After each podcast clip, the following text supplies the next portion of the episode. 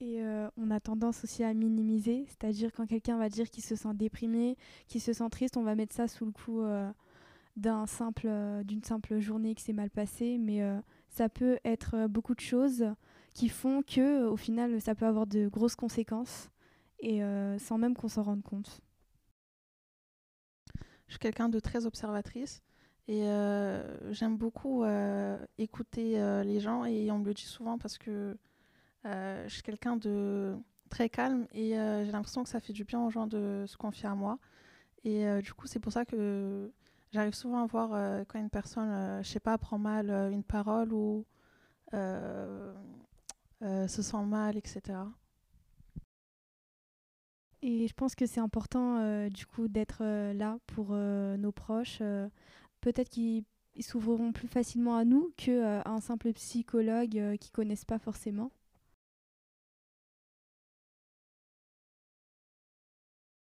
Je suis encore jeune et je pense que je ne peux pas vraiment apporter d'énormes solutions à part être un soutien euh, psychologique pour eux ou elles.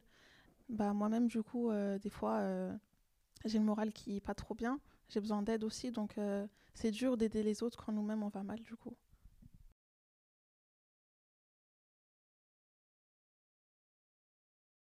C'est vrai bah, que je, je, je dois être là pour eux, que je suis pas une médiatrice, mais un petit peu quoi.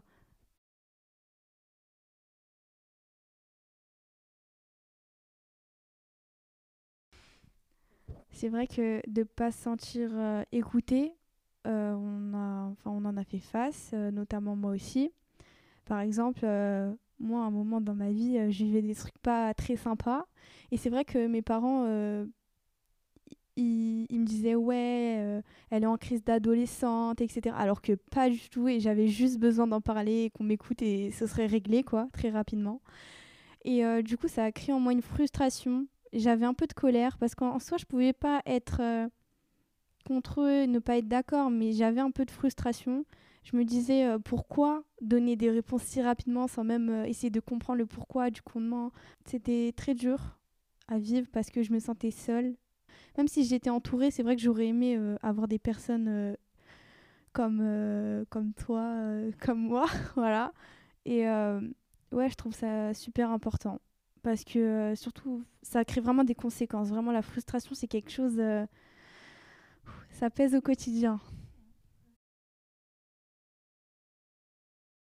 J'ai une mère qui bah, immigré en France et on n'a pas la même mentalité par rapport aux santé mentale. Et euh, bah, du coup, là-bas, euh, on n'en parle pas beaucoup. On est obligé de tout garder pour nous.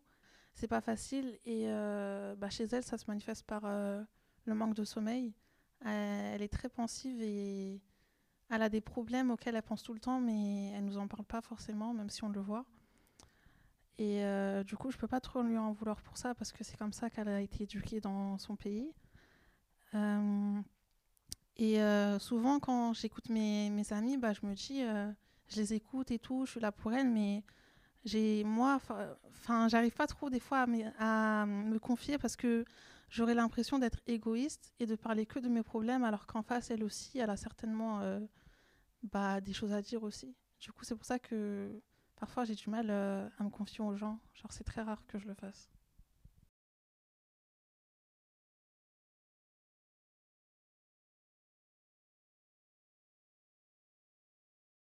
Moi, j'ai mon frère. Euh, c'est quelqu'un de très euh, solitaire qui reste beaucoup dans son coin. Mais euh, au fur et à mesure que j'ai grandi, bah, j'ai vu qu'il gardait beaucoup de choses pour lui qui, le blessaient. Et quand j'étais petite, bah, je comprenais pas trop quand des fois il s'énervait contre moi ou quoi. Mais bah, maintenant, vu que je suis un peu plus mature, je vois que bah, il a de la colère en lui, de la tristesse parfois de la jalousie par rapport à moi. Parce que euh, du coup, je suis la plus petite et avant moi, bah, c'était un peu euh, l'enfant gâté, euh, le petit dernier, etc. Et c'est ce que j'ai compris. Et un jour, je me rappelle qu'il y avait une dispute et il s'était énervé. Il avait dit que on n'était pas là à ces matchs de football américain, que bah, en gros, on n'était pas assez à son écoute. Et ça m'a vraiment fait mal au cœur et je me suis dit que c'est pour ça qu'il se comporte comme ça, qu'il est froid, qu'il qui s'exprime pas assez et tout. Et du coup, ça m'a rendu triste. Mais du coup, pour le soutenir, j'essaye de lui montrer que bah, je suis sa sœur, je suis là pour lui s'il veut parler. bah, je sais pas, cuisiner des plats et lui dire que c'est prêt et tout. Mais euh, c'est pas forcément facile quand euh, bah, en face on a quelqu'un qui a du mal à s'exprimer.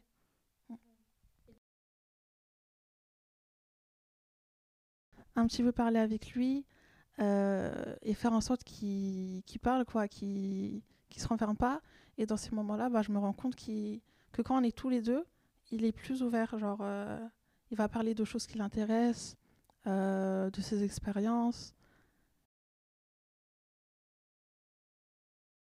moi, j'ai connu une personne dans ma vie. Euh, c'est vrai que je me suis pas rendu compte tout de suite, mais euh, elle était pas bien.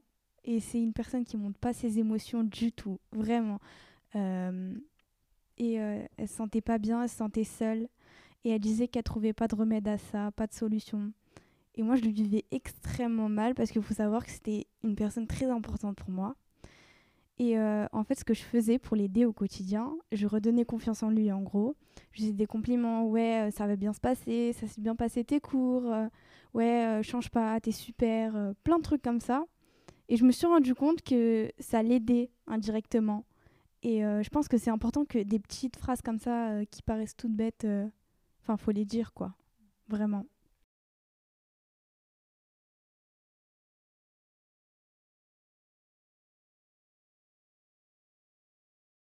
En gros, c'est comme si on leur enlevait une charge mentale.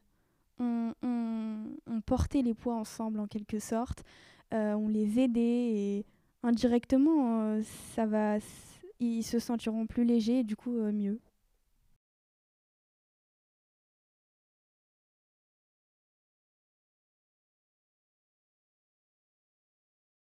Bah, de porter une charge mentale en plus bah, ça nous dérange pas vraiment vu que on veut se sentir utile. C'est même normal. Euh, enfin, c'est c'est pas comme un élan, mais euh, presque. Du coup, euh, ouais, enfin, moi je sens pas de charge mentale vis-à-vis de ça.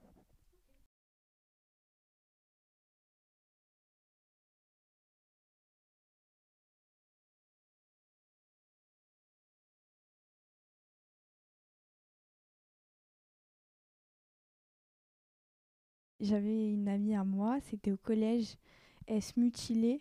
Enfin, ça commençait à aller hyper loin. Elle est, c'était, ouais, c'était aller loin. Et euh, bah, au départ, j'étais là pour elle, je lui parlais. Mais quand, comment elle me parlait, elle avait l'air vraiment très très mal. Elle avait l'air de vouloir passer à l'acte. Et à ce moment-là, je me suis dit, euh, ouais, c'est un peu compliqué. Là, je sais pas, ce serait un adulte, ce serait un peu plus simple à gérer. Et euh, du coup, j'ai pas su quoi faire de plus que de parler en fait. J'étais trop débordée, dépassée de la situation.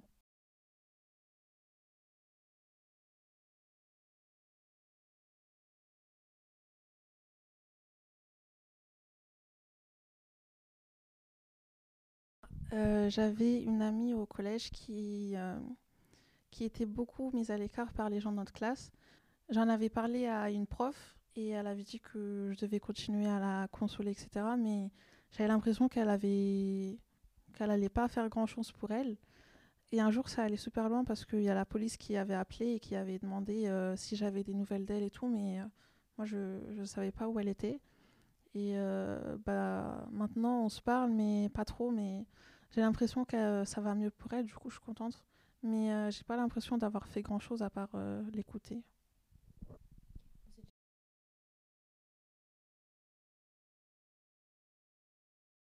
Euh, j'avais une amie à moi qui avait euh, qui m'avait dit d'un coup euh, qu'elle voulait se suicider. à la base, on, parlait juste d'animé, etc. En fait, c'était comme si elle était normale. Et d'un coup, elle a changé de, de trait de visage, en fait. Je savais rien, j'avais, j'avais pas du tout remarqué. Donc au début, je lui ai dit, est-ce que tu veux quelque chose qui te réconforte?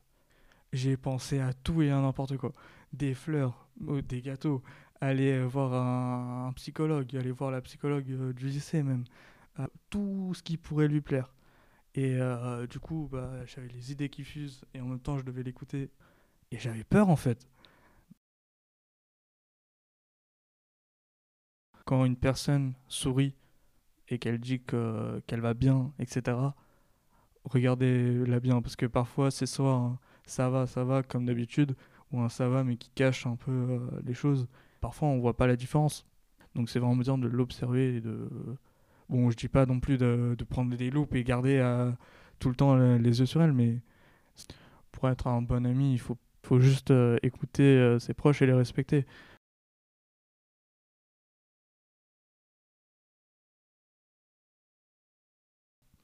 Suis peut-être la personne qui euh, à qui on, se confie en fait, mais je pense pas que ce soit parce que je suis trop, soit trop sensible, soit. Je pense qu'on peut se confier à tout le monde tant qu'on a confiance en lui en fait. Et tant que c'est pas quelqu'un de, méchant. J'ai souvent l'air de passer pour un papa poule ou un frère, un grand frère trop protecteur. C'est quelque chose que j'ai appris aussi auprès de mes parents. Euh, c'est que quand tu respectes les autres, tu dois quand même veiller à ce qu'ils aillent bien parce que euh, c'est trop bien de, de, se dire que on a aidé une amie. On n'est pas inutile lorsque c'est des choses aussi graves que ça. Vu que j'ai envie de respecter à la fois l'éducation de mes parents et à la fois du coup mon, mon entourage, bah je me dois de m'inquiéter un peu euh, pour eux. Rappel islamique, religion, anecdotes, storytime, phénomènes sociaux et psychologiques, ces sujets vont peut-être vous intéresser. En tout cas, ce podcast s'annonce très varié. J'espère que vous êtes prêtes. Bienvenue dans le podcast Taoba